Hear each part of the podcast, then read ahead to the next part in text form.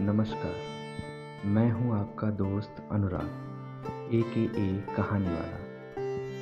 मैं आपको सुनाऊँगा कुछ ऐसे किस्से, कुछ ऐसे नज्म, जिन्हें अरसे पहले मैंने डायरी के पन्नों में बंद कर दिया था। आज एक उम्मीद, एक आस के साथ कि आप सब ढूंढ पाएँगे खुद को, मेरे लिखे हर एक अल्फाज में।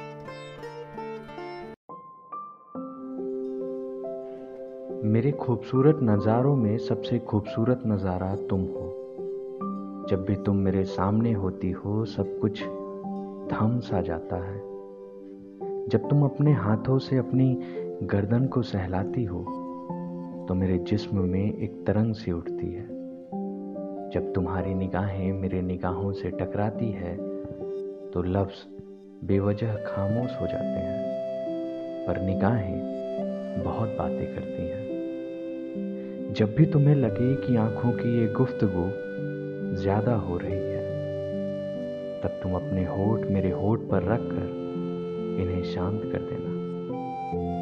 ये हथेलियाँ जिन पर मेहंदी की छाप है, इन्हें कभी फीका मत पड़ने देना। कभी घर भीड़ में खो जाना तो मेरे मन की डोर थामे मुझ तक लौट आना।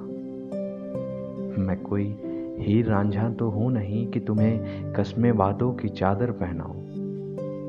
बस एक दिल है जो तेरा होने पर रहा है।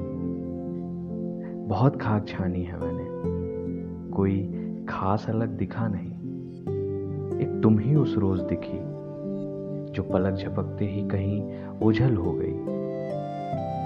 तब से लोगों से पता पूछ रहा हूँ, पर किसी को तुम्हारे पता का पता नहीं। घर पूछा तो किसी को ठिकाना पता नहीं।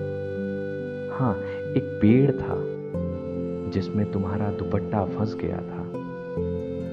बस, तब से वही आसरा हो गया।